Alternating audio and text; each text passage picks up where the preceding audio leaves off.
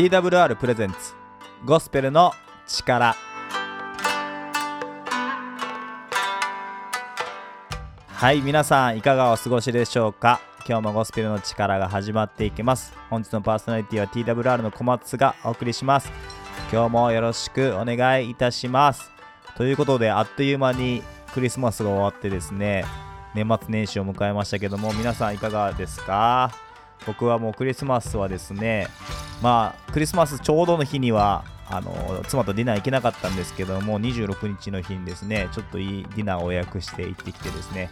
いや美味しかったですね、まあ、たまにはやっぱり少し奮発してディナーに行くのもいいかなと思いますけども。そうするともうあっという間にお正月になってしまうんですけどもお正月はですねうちはあの実家に僕の方の実家にですね帰って毎年すき焼きを食べるっていうのがあって結構食べて太る 時期かなと思うんですけど皆さんはどうですか？もうこの時期食べて太っちゃうかなって寝てて太っちゃうかなっていう時期かなと思いますけども。そしてまあね1月の2日3日ですかね？毎年あの駅伝を見ていてですね。いいですね。箱根駅伝。あれ見るとあお正月来たわって思います。前はですねあの東京に住んでたのであの箱根ね見に行こうかなと思って結局行かなかったんですけどさらに今もう東京に住んでいないのでちょっとねもう見に行く機会もないんですけどもまあもうお正月で年明けてっていう形ですけどもいやー早いですね。あっという間に1年が過ぎちゃうなって。でまた新しい1年迎えていくなって思うんですけども皆さん2024年はどんな年になりますか？僕はですね2024年は、まあ、チャレンジの年になっていくかなって思っています。はいでは今日もですねコスプレの力楽しんでくださればなと思っております。続きまして及川さんによる「夫のヨセフ」というタイトルで聖書のお話になります。巷ではクリスマスがもう終わったみたいになってますけどもキリスト教会ではねまだ少しクリスマスの時期続いていきますのでクリスマスのメッセージをお聞きください。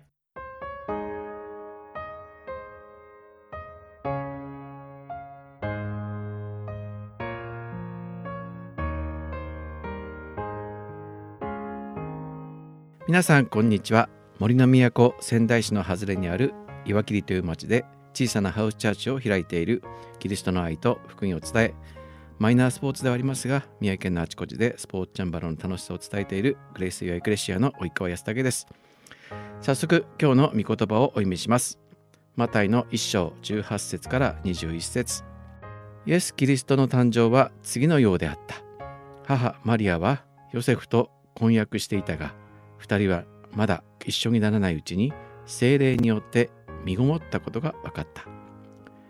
夫ヨセフは正しい人でマリアを晒し者にはしたくなかったので密かに離縁しようと思った彼がこのことを思い巡らしていたところ見よ主の使いが夢に現れていったダビデの子ヨセフよ恐れずにマリアをあなたの妻として迎えなさいその体に宿っている子は精霊によるのです。マリアは男の子を産みます。その名をイエスとつけなさい。この方がご自分の民をその罪からお救いになるのです。この箇所に出てくるヨセフも聖書で扱われるのは1章、まあ、2章でルカではちょい役でしか出てきません。かなり寂しい扱いです。クリスマスでもヨセフ役は本当にちょい役です。メインはむしろマリアと幼子イエス様が中心です。マリアとイエス様の絵は意外とありますが、ヨセフとイエス様というのはほとんどありません。もちろん絵にならないからかもしれませんが、大概はマリアとセットでの登場です。夫や男親の扱いはこんなものなのかとため息をつく男性は私だけでしょうかそれともうがった見方なのでしょうか夫ヨセフはちょい役であっても果たした責任や役割はとても重要なものです。ヨセフは本当に素晴らしい男性と言えます。ヨセフとマリアは正式な夫ではなく婚約期間中でしたが当時のユダヤ立法においては夫婦とみなされました。婚約中でも夫、妻と呼ばれました。ユダヤの結婚式は婚約期間が過ぎると花婿が花嫁を迎えに行き自分の家に連れて行きます何も問題がなければその村を挙げて喜びになり祝福されますがその前にヨセフをたじろがせる出来事が起こってしまいました。少女降誕はクリスチャンにとってまたキリスト教会にとって当たり前と思っている出来事歴史です。それは神様の見業であり聖書に記されている予言されたことだと受け止めています。しかし当事者たちはどうでしょうか。実は命の危険がある大変なことなのです。マリアは最初は戸惑い恐れしかし彼女は見つかいの言葉を素直に受け止める。妊娠初期ならばお腹が目立つこともなくごまかすことも可能だと思います。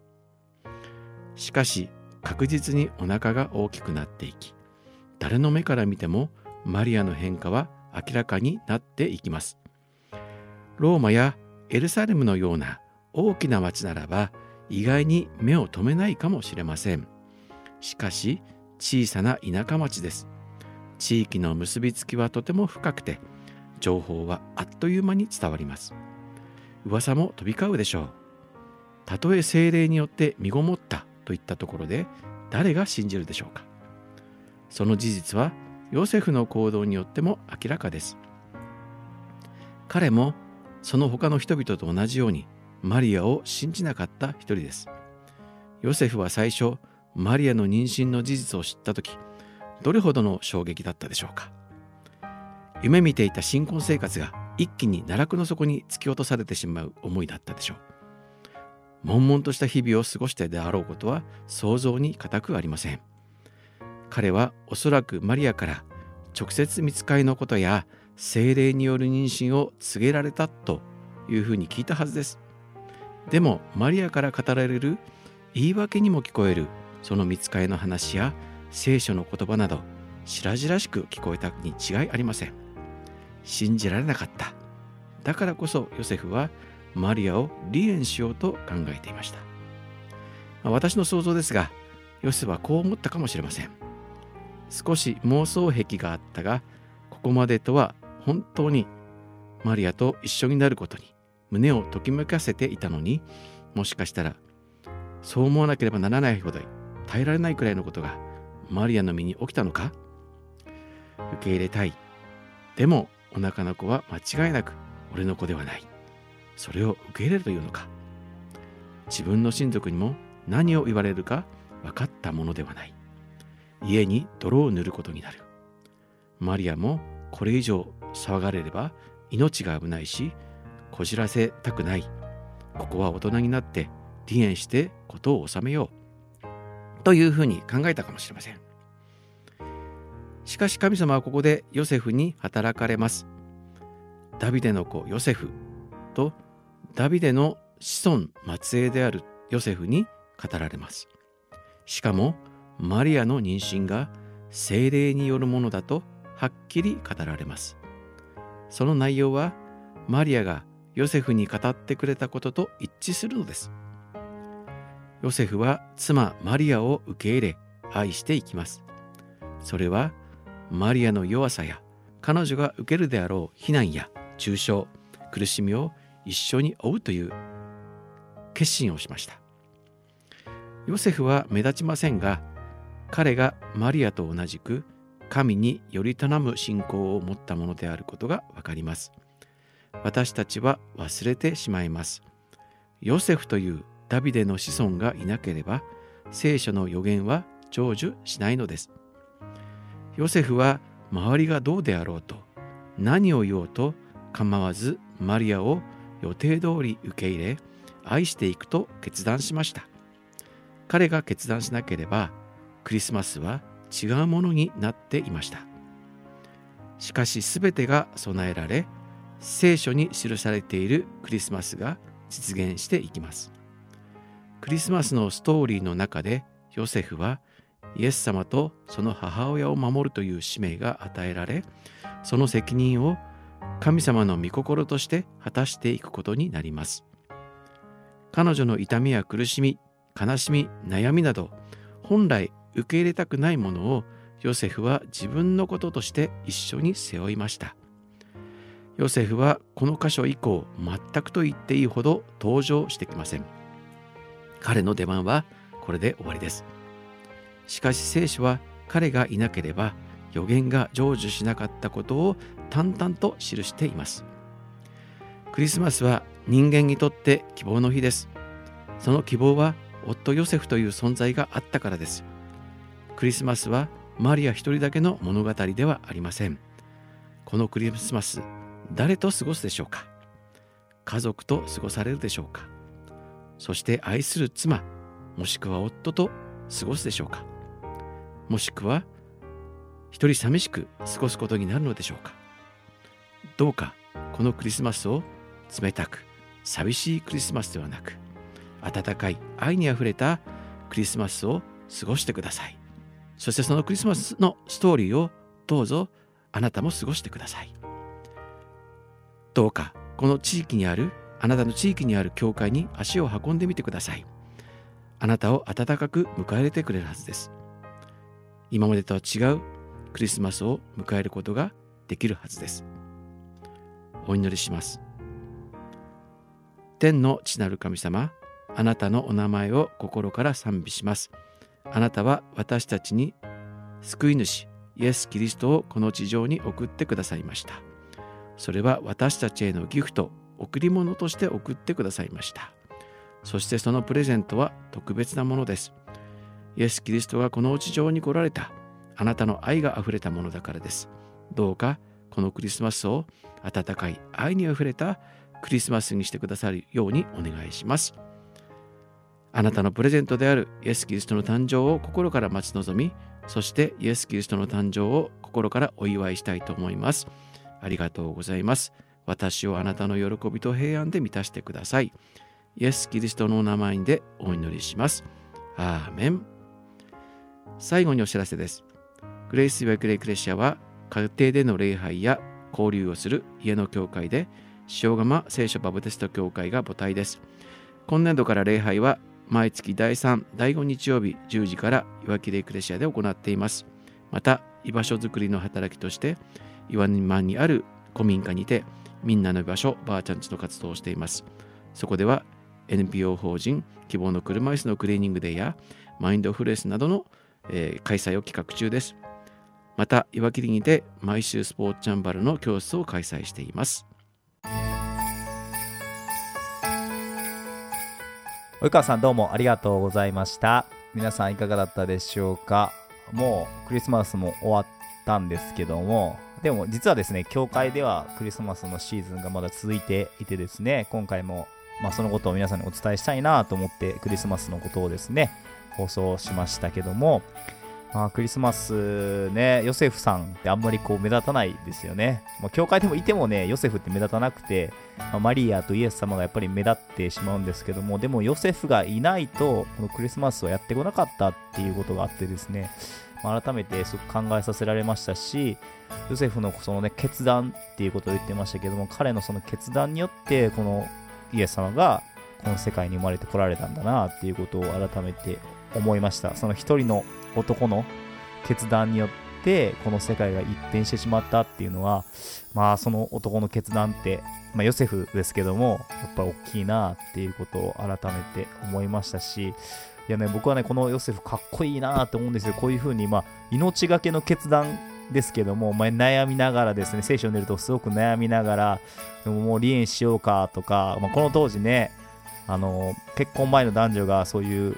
ね、関係を持ってしまうと、本当に石打ちの刑で死刑になってしまうんですけども、でもそれも分かりながらも引き受けていくヨセフのこの男らしさっていうんですかね。いや、かっこいい男やなーっていうことを思いますし、僕もなんかそういう男になれたらいいなっていうことを改めて思いました。まあ、結構ね、イエス様の誕生にフォーカスが当たるんですけども、このヨセフの決断っていうところにフォーカスしてみると、新しいこうクリスマスの発見があるなっていうことを思いました。ぜひですね、今、皆さんどういう状況か分かりませんけども、悩んだり、また苦しいなとか、悲しいなとか、まあ、この年末年始、一人で寂しいなって思われる方はですね、聖書を読んでみたらいかがでしょうか。またぜひね、教会に行ってみてくださったらいいんじゃないかなって受け入れてくださる人がそこにいるんじゃないかなと思うので、ぜひお近くの教会に行ってみてください。どこの教会に行っていいかわからないっていう方がおられましたら、ぜひですね、ご連絡くだされば、お近くの教会をご紹介できるかなと思います。この間もですね、仙台の方からですね、教会紹介してほしいっていうことで紹介してですね、教会につながった方もいますので、ぜひご連絡くださればなと思います。連絡先はメールで info, info,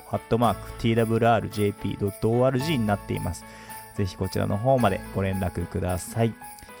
またですね、このゴスペルの力、こラジオで放送した後にですね、ポッドキャスト、インターネットでアップしていますので、ぜひそちらの方でももう一度お聞きになりたい方はお聞きください。ゴスペルの力と調べたら出てきますので、ぜひお聞きください。またこのゴスペルの力以外にもですね、ウェイ・オブ・グレースといってですね、湘南のビーチで収録した番組、まあサーファーたちが出てきたりして、結構ゆるーくビーチの感じで聞ける番組もやってますので、ぜひそちらの方もお聞きくださればなって思っておりますので、ぜひ聞いてみてください。また YouTube の方にはですね、ゴスペルの力以外の番組もアップされていますので、ぜひそちらの方もお聞きくださればなと思っております。ゴスペルの力でぜひ調べてみてください。続きまして、佐藤牧師による心を癒すボイスメッセージの時間になります。本日のタイトルは、神のキャスティング、旧約聖書、ヨナ書、4章からになります。では、佐藤牧師よろしくお願いいたします。心を癒すボイスメッセージ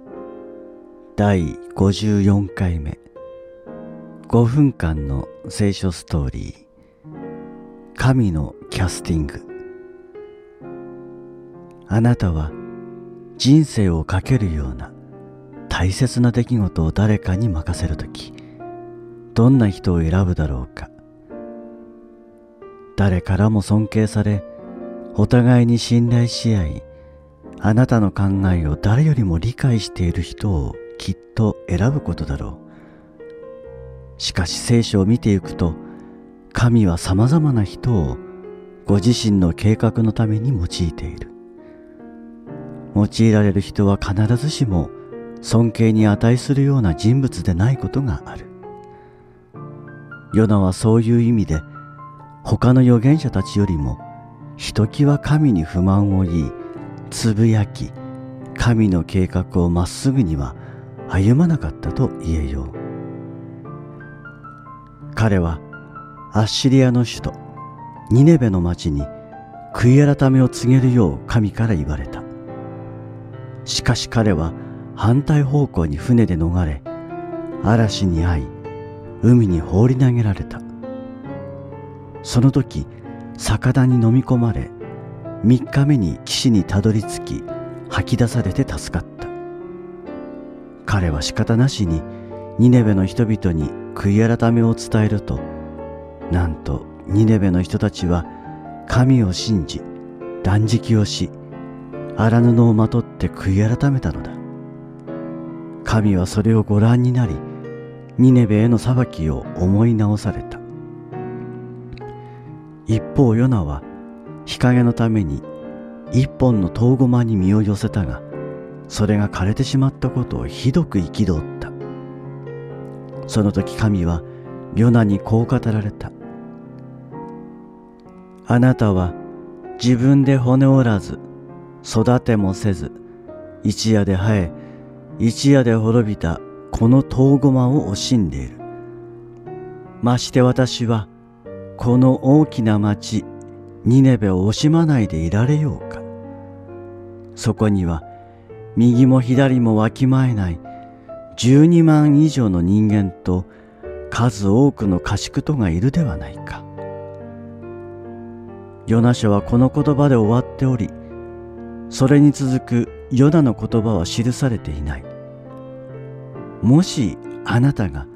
これに書き加えるならどんな言葉が続くだろうか。俺にはわからん。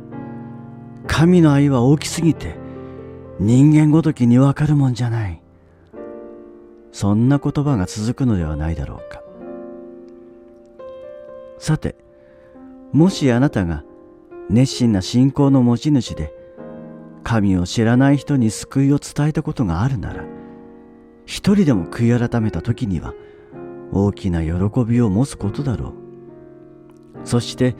語るあなた自身が少しでも神の愛や憐れみに自分自身が近づくよう真心から神を伝えるために努めることだろう。しかしヨナはそんな人間的な誠意や努力とは全くかけ離れたところにいた。しかもニネベの人たちには滅びた方がいいとさえ思っていた。しかしそれに反してニネベの人たちが悔い改めるところにこの話の面白さがある。そしてヨナが経験した魚の中の3日間はキリストの復活の印を意味している。神のキャスティング人材を選ぶ時の神の視点で考えてみるならばこれほどユニークな話は他に見当たらない。それはキリストが個性あふれる12人を使徒に選ばれたことと共通する。神のキャスティングは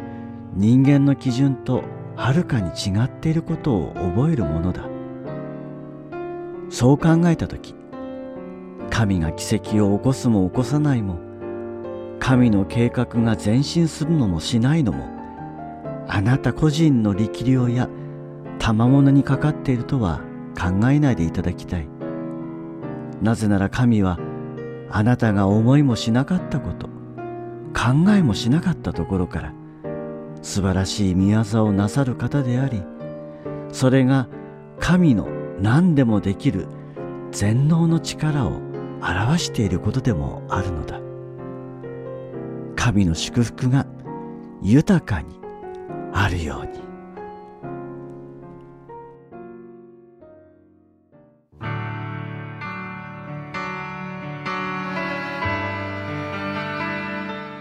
本日最後にお送りするのは横山大輔でデュエルです。この曲を聴きながらお別れの時間になります。私の生きる限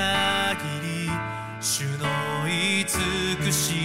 みが私を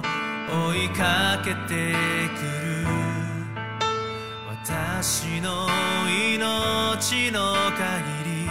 主の素晴らしい。はい今日のゴスペルの力この辺になります。今日のゴスペルの力はいかがだったでしょうか？ゴスペルの力では皆様からのお便りを募集しております。今お聞きのラジオ局にお送りくださっても構いませんしメールで info info twrjp.org に送ってくださっても構いません。X でハッシュタグゴスペルの力をつけてぜひつぶやいてみてください。また最近ですねあの TikTok も始めましたので TWR Japan って調べてみてくださったら出てくるかなと思います。きっと元気になりますよ。そういうコンテンツ配信してます。では、皆さんまたお会いしましょう。さようなら。